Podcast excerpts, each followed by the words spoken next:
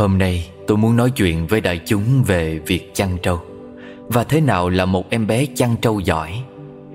Một em bé chăn trâu giỏi là một em bé có thể dễ dàng nhận ra được trâu của mình, biết hình tướng của mỗi con, biết cách cọ sát tắm rửa cho trâu, biết thương yêu trâu, biết tìm bến tốt để cho trâu qua sông, biết tìm chỗ có cỏ non và nước uống cho trâu, biết bảo trì những vùng thả trâu, và cuối cùng là biết để cho những con trâu lớn làm gương cho những con trâu nhỏ.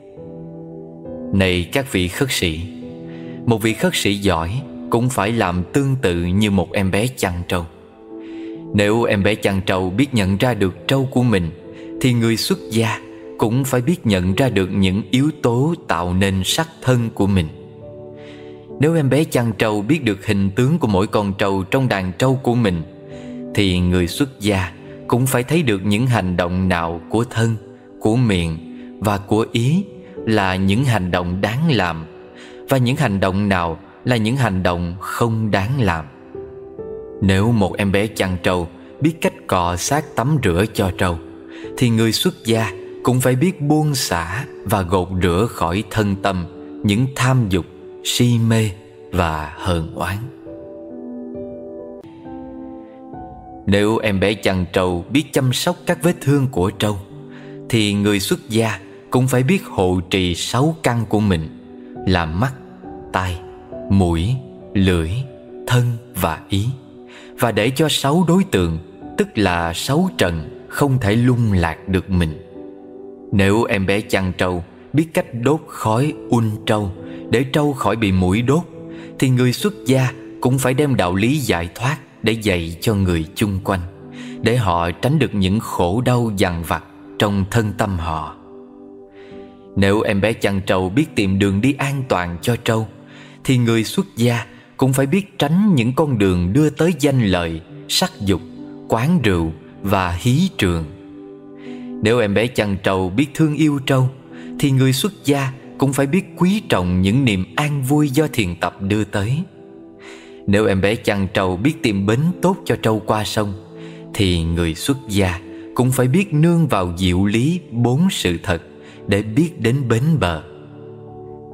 Nếu em bé chăn trâu biết tìm chỗ có cỏ non và nước uống cho trâu, thì người xuất gia cũng phải biết rằng 4 lãnh vực quán niệm là mảnh đất tốt nhất để làm phát sinh giải thoát. Nếu em bé chăn trâu biết bảo trì những vùng thả trâu, không tàn hại phá phách môi trường nuôi trâu, thì người xuất gia cũng phải cẩn thận và dè dặt trong việc tiếp xúc với quần chúng và thu nhận của cúng dường. Nếu em bé chăn trâu biết dùng những con trâu lớn làm gương cho những con trâu con, thì người xuất gia cũng phải biết nương vào đức hạnh và kinh nghiệm của các bậc thầy đi trước.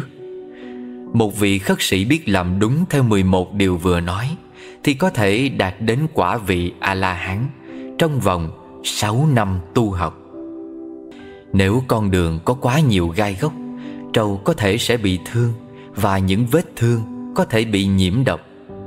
Nếu em bé chăn trâu không biết cách trị thương cho trâu, thì trâu có thể lên cơn sốt và lăn ra chết. Sự tu học cũng giống như thế. Không tìm chánh đạo mà đi thì sẽ bị mang thương tích trong thân thể và tâm hồn. Những vết thương do các độc tố tham sân si làm cho ung thối sẽ có thể làm hư hỏng cả sự nghiệp giác ngộ. 10 năm trước, tôi đã được gặp chú Svastika tại rừng Gaia trước ngày thành đạo. Chính chú Svastika đã cho tôi những nắm cỏ kusa để trải làm tọa cụ mà ngồi dưới gốc cây bồ đề. Hồi đó chú mới 11 tuổi. Những điều mà tôi biết về nghệ thuật chăn trâu là do chú dạy tôi hồi đó. Tôi biết Svastika là một em bé chăn trâu giỏi, và tôi tin tưởng rằng vị khất sĩ Svastika hôm nay cũng sẽ là một vị khất sĩ giỏi trong ngày mai.